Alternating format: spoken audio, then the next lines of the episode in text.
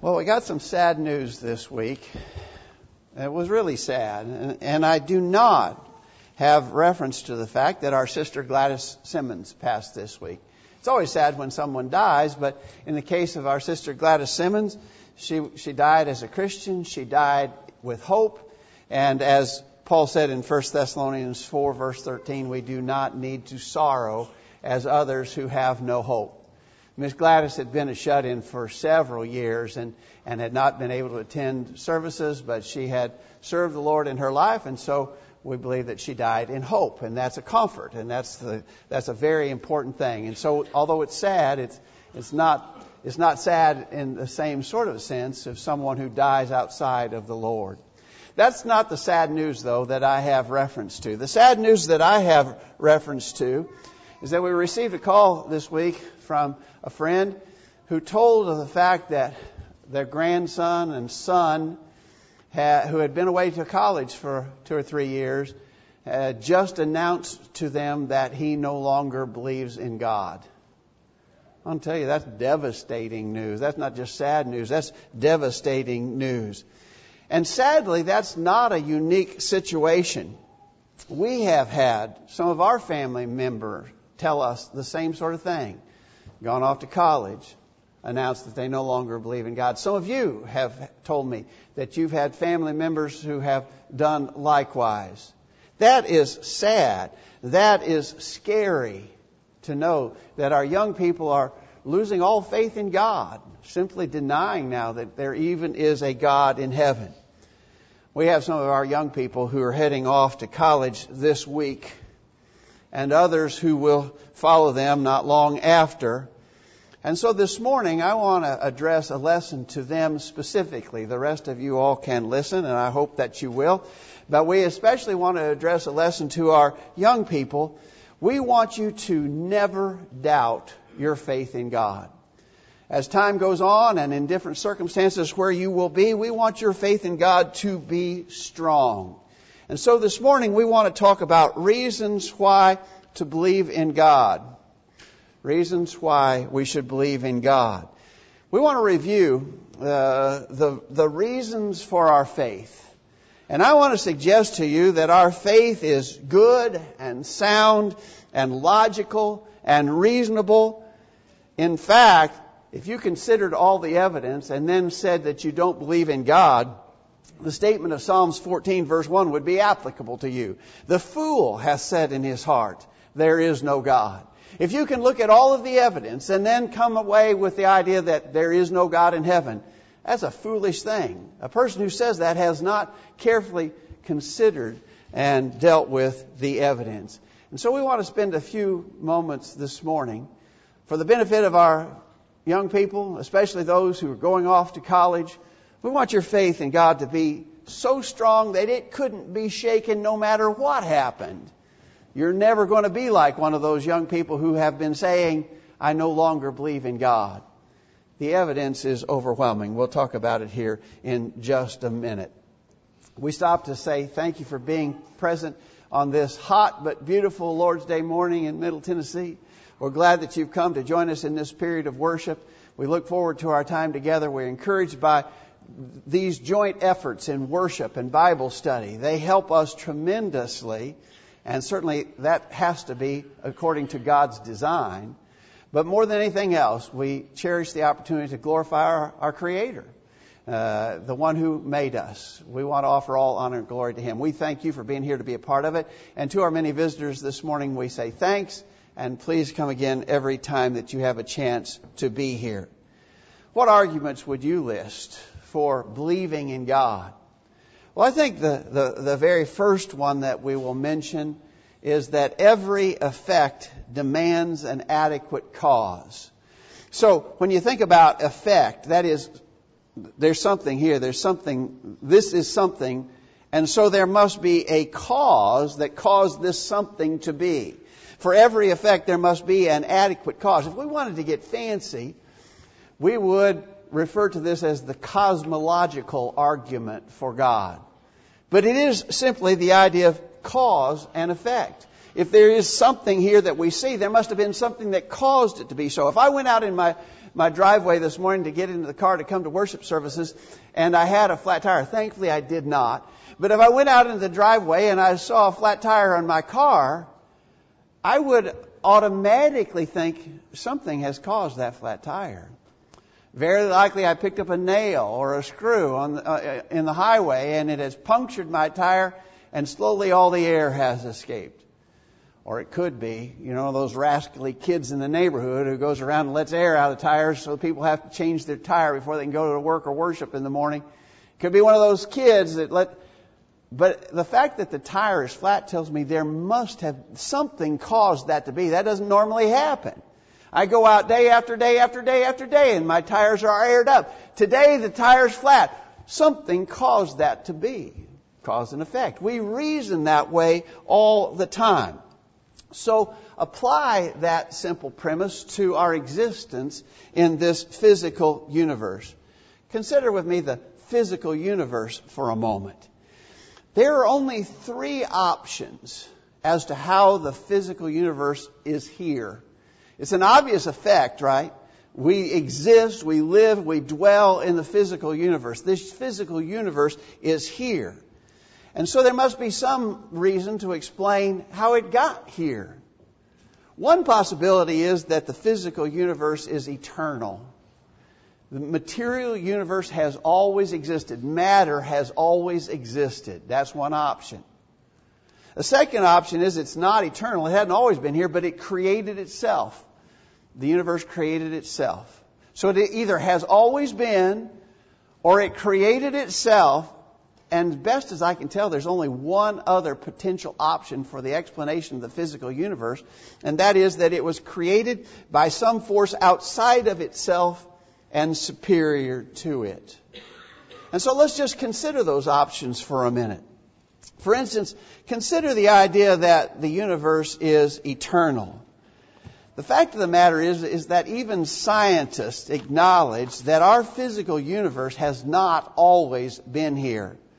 Dr. Robert Jastrow wrote a book called Until the Sun Dies. Jastrow is himself an astronomer.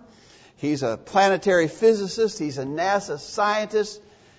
And he's not speaking from a biblical or spiritual perspective when he says this in his book. Quote, as a result of the most recent discoveries, we can say with a fair degree of confidence that our universe has not existed forever. That it began abruptly without apparent cause in a blinding event that defies scientific explanation. So here's a guy, he's not speaking from a, more, from a spiritual perspective whatsoever, but, but he's just from a scientific standpoint acknowledging that our universe is not eternal. It hasn't always been here, that it had a beginning point.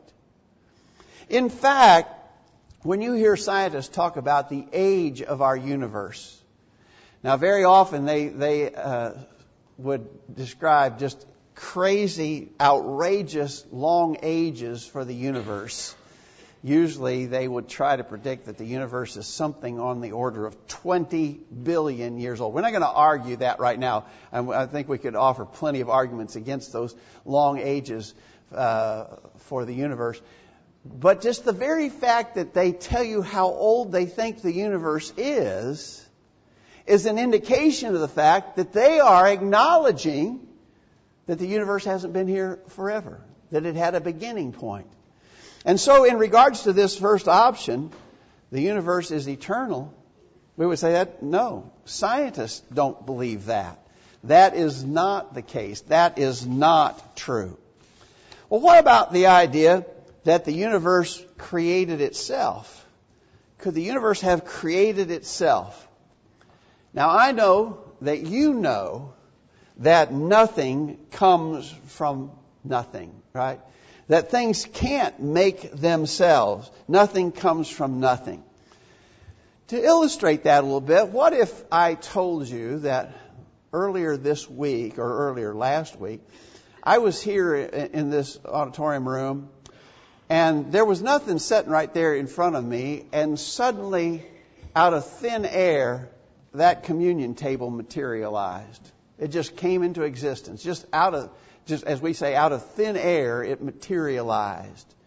And I'm very adamant in, in trying to persuade you that that is the case. This communion table came out of nothing. What would you think? Well, you would think that I had absolutely lost my mind, right? Because we all know, we have a very basic understanding of the fact that nothing comes from nothing. That's there, and there had to have been something that caused it to be there. Nothing comes from nothing. And so this idea that the whole universe, as vast as it is, came about out of nothing, again, even from just common sense or even scientific analysis, we'd say that can't be true. And that being the case, we're only left with the third option. Almost by a process of elimination, we are forced to the conclusion that our physical universe was created by some force outside of itself and superior to it, something that existed before our universe existed, something of a completely different nature than the physical universe that we live in. That uncaused first cause is God. There must be some uncaused first cause. We have an answer to that question. The unbeliever does not, but we have an answer to the question what is the uncaused first cause? It has to be God. The scriptures make this kind of argument. In Hebrews chapter 3 verse 4, it says, Every house is builded by some man, but he that build all things is God. This is really that cosmological argument. This is really the cause and effect argument. So you're driving down the road. Maybe this is a road that you have traveled before, but it's been a long time since you've been down this road. And as you're going down this road, up on the hillside there, you notice a house that wasn't there before. A nice new house sitting up on that little rise off to the side of the road. What do you think when you see that house? You think, that house just materialized there. That house just happened on its own. No.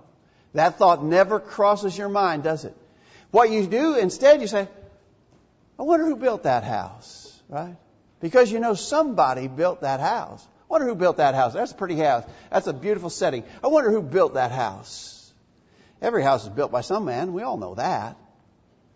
But he that built all things is God. Cause and effect.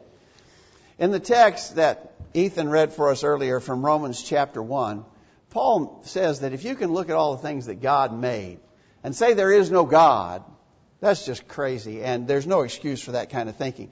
In Romans 1, beginning verse 18, read it again.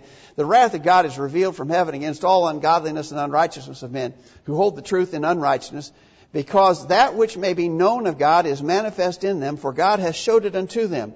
For the invisible things of Him from the creation of the world are clearly seen, being understood by the things that are made, even His eternal power and Godhead, so that they are without excuse. Notice He speaks of the invisible things of God, but He says the invisible things of God are clearly seen and understood by the things that He made. You can't see God, but you can see what He made. And it ought to be very clear when you look at creation, it ought to be very clear there has to be a powerful force that created these things. In fact, if you can look at all that God created and say there is no God, Paul says that you are without excuse. That's inexcusable. That doesn't even make sense. That's crazy. To see all that there is and then say there is no God. And so, again, our first argument as to the existence of God has to do with cause and effect. Cause and effect reasoning. Let me suggest to you that another type of argument for the existence of God is that design demands a designer. And what we're saying here is not only does the physical universe exist and all the things that are in it, but within that universe, there are things that demonstrate incredible design.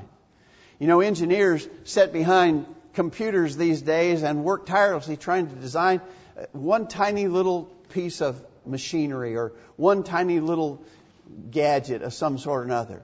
Because if you're going to make something and it's going to function, it needs to be designed. But if you see something that has design in it, design demands a designer, right? If there's something that shows evident signs of design, someone made that. You all have heard of the great scientist Isaac Newton, Sir Isaac Newton. He was uh, an English physicist and astronomer. He was also uh, a really famous mathematician.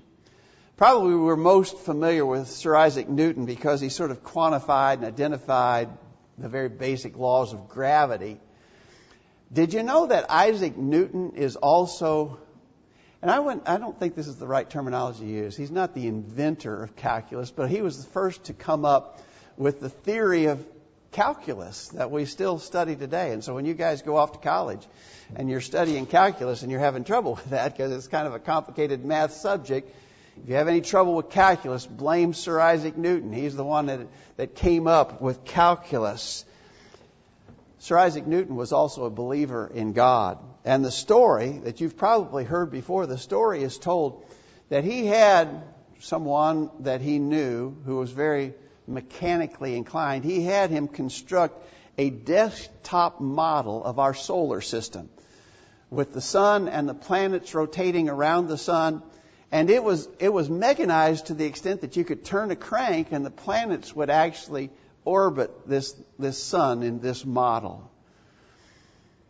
Newton had a friend who came into his study and he saw this thing and he was immediately attracted to it and he turned the crank and the planets revolved around the sun and he said, This is amazing. This is exquisite. Who made this thing?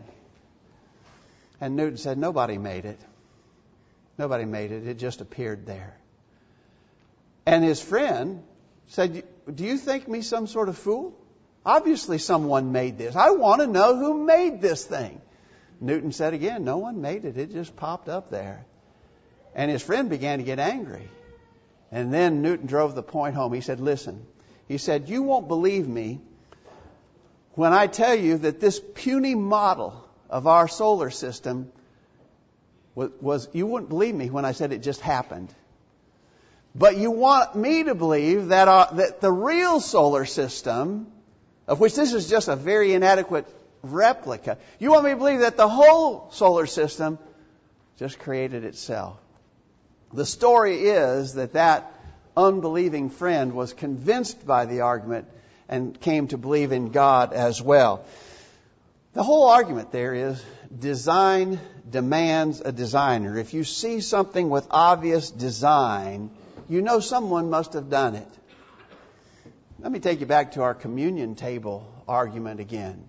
I want to change my story now. I was in here the other day, all by myself in this big room. And there was, I'm, I'm, I'm going to back up on my story here. There was a pile of lumber laying there. And it was, it was, the, the lumber was there. I acknowledge the lumber was there.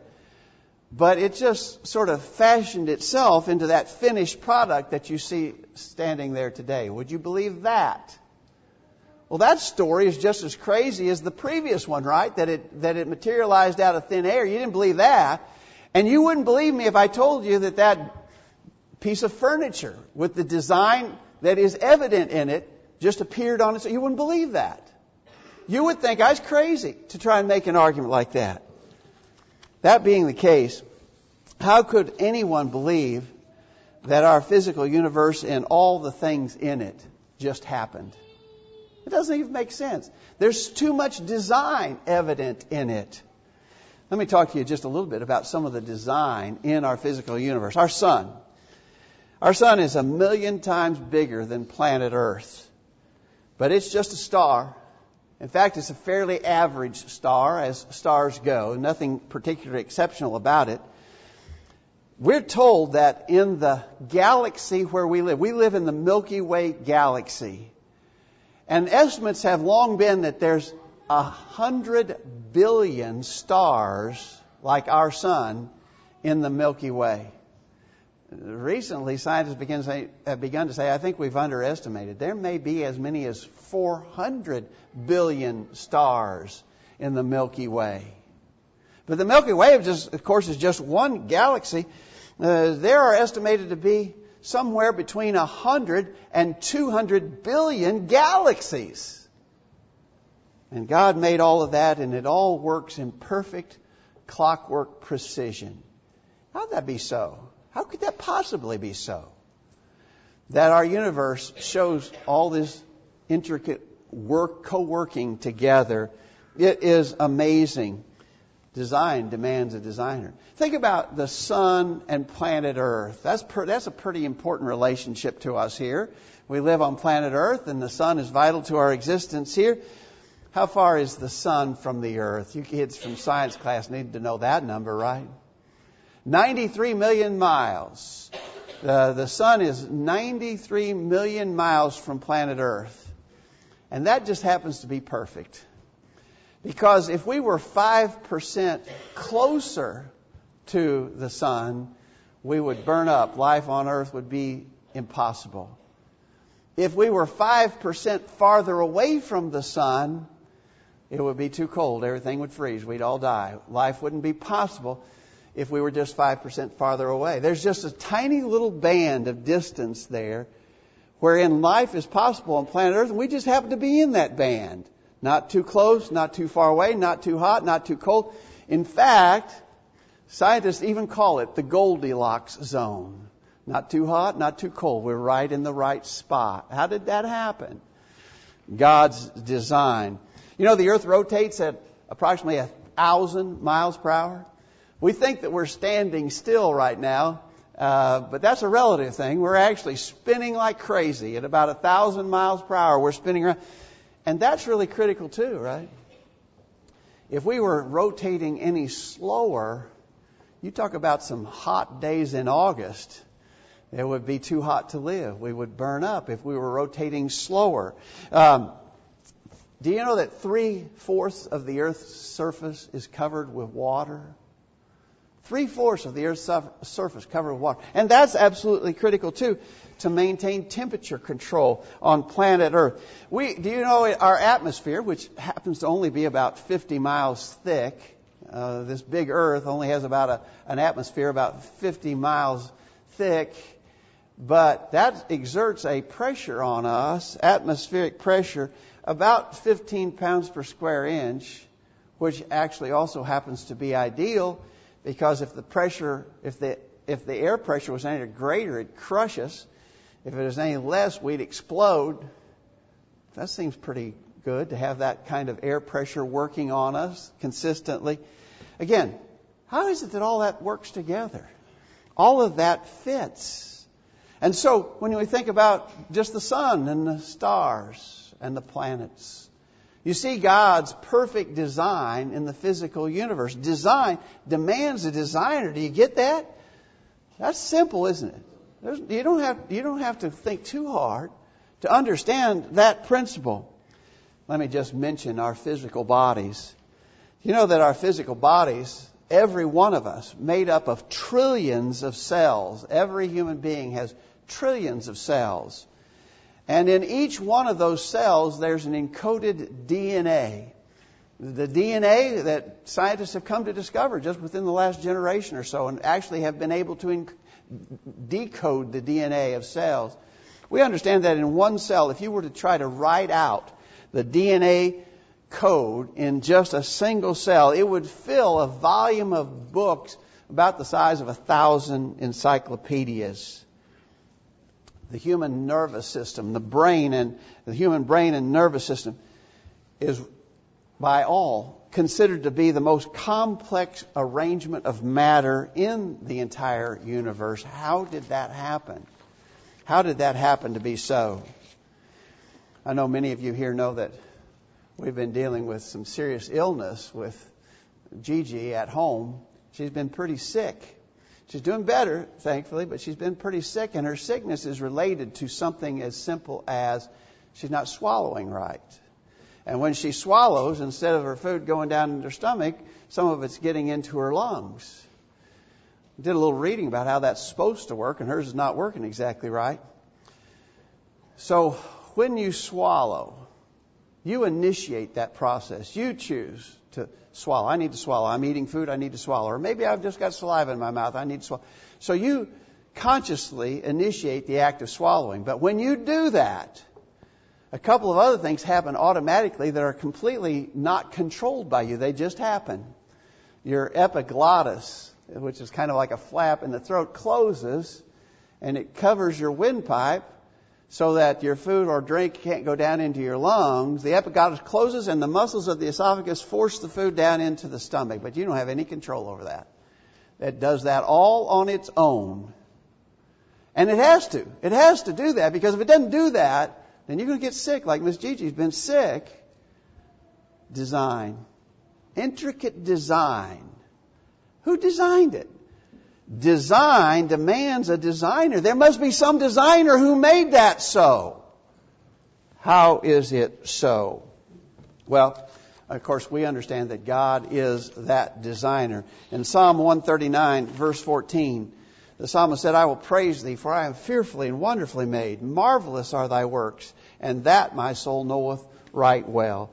And again, anybody who's reasonable at all, who would look and see not only the existence of things in our universe, but the, the amazing design of things that are in our universe, and then come away saying there is no God. That's just not, that's not sensible. That doesn't make any sense at all. Finally, let me suggest to you that we know there's a God because we can observe man's basic moral nature and his inclination to worship. What about this moral nature that exists in man?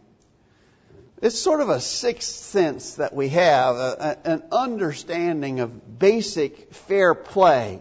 Now, we can argue different specifics about what's right and what's wrong, but every human being has a basic sense of fairness and right play. For instance, someone says, Hey, that's my seat. I was here first. Well, you were here first. That's your seat, right? Or someone else says, how would you like it if someone did that to, did to you what you did to me? How would you like that if someone treated you the way you treated? Well, doesn't that doesn't that indicate that everybody understands there are certain things that are right and other things that are wrong? Or how about give me some of your popcorn? You ate some of mine. We uh, we can argue right and wrong, right? But we have a basic sense of what's right and what's fair. You know what's really interesting? Even a hardened criminal expects and even demands that he receive a fair trial, right? He's a desperate, awful, evil criminal.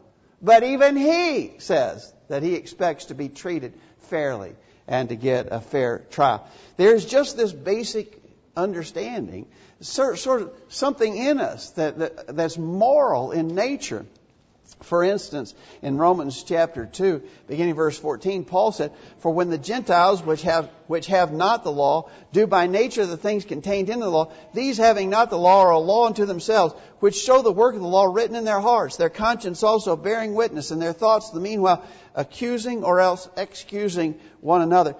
There's a lot to that passage, and we're not going to dive deeply into it, except to stress that there's a law written on the heart.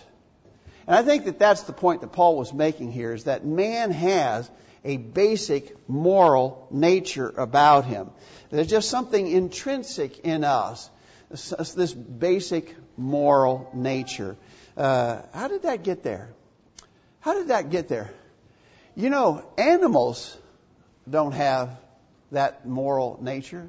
So, for us, when someone gets sick, or infirm.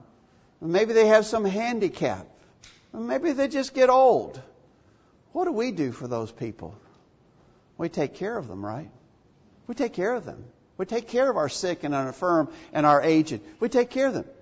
Animals don't do that. If an animal gets hurt, it dies. If an animal, if there's, if an animal is weak, other animals eat that animal. Animals don't have a moral nature to them. How do we have this basic moral nature? There's a moral law intrinsic to man, written on the heart. I want to suggest to you that that could only be there because God made it so. A number of years ago, Jacob and I interviewed Dan Barker, who's a pretty famous atheist, uh, and you may have heard of him. He does a uh, he, he has a, a job or his effort is primarily to try to convince people to not believe in God. And we interviewed him on the virtual Bible study a few years back. And we talked about a lot of things, but I remember asking him this question, and he couldn't answer this question. Why do we take care of our sick and our elderly? Because there's no, there's no benefit to us on an evolutionary scale. There's no benefit to us taking care of people who can't take care of themselves. Why would men develop that nature? He really couldn't answer that question. There's no, if we're just, if we're just here, if there is no God and we just evolved, there's no reason for us to do that. The fact that we do that doesn't even make sense from an evolutionary perspective. But the fact that we do that is an indication that there's something else going on here, right? And there is this law written on the heart, an intrinsic moral nature given to us by God. And then, of course, we just quickly note that men have always been inclined to worship. Wherever civilizations of men have been found, in whatever time, they have always been found to be worshiping something. Where did that inclination toward worship come from? Again, the animals don't worship anything. Why do men worship? And it's kind of interesting, by the way, that the oldest tradition of human worship is the worship of one God, like we read about in the Bible. And so, there's some review of things we've talked about before. But I want to tell you, the evidence is not only clear, the evidence is overwhelming that there is a God in heaven. And so, you young people, especially those of you who are heading out to go to college, but you other young people who are coming up and are not very far behind them, I just want, I just want to say this to you. Never, never, never let your faith in God be shaken. Because the people who will try to tell you that there is no God are ignoring all the reasonable, logical arguments, and they're just saying that because probably they don't want to submit to God anyway. But do not, no matter what happens, do not let your faith in God be shaken. Hold to that. Don't let anyone ever tell you otherwise, because if they tell you otherwise, they're telling you a lie. We say to you as you head out, good luck in your studies, good luck as your life progresses, but more than anything else, we say to you, be strong in the service of the Lord, be faithful to Him. It's the right thing, it's the sensible thing we will be praying for you. Thanks everybody for listening. As we conclude our lesson, we're going to sing a song of invitation. And we'll be asking everybody here, make sure your life is right with that creating God, our creator who made us, who made everything. Is your life right with Him? If you need to obey the gospel this morning, we'll hope you'll make that decision. The simple plan is hear, believe, repent, confess, be baptized for the remission of sins. If you're a Christian already, but you've fallen away, come back in repentance, confession, and prayer. If we can help, let us know while we stand and sing.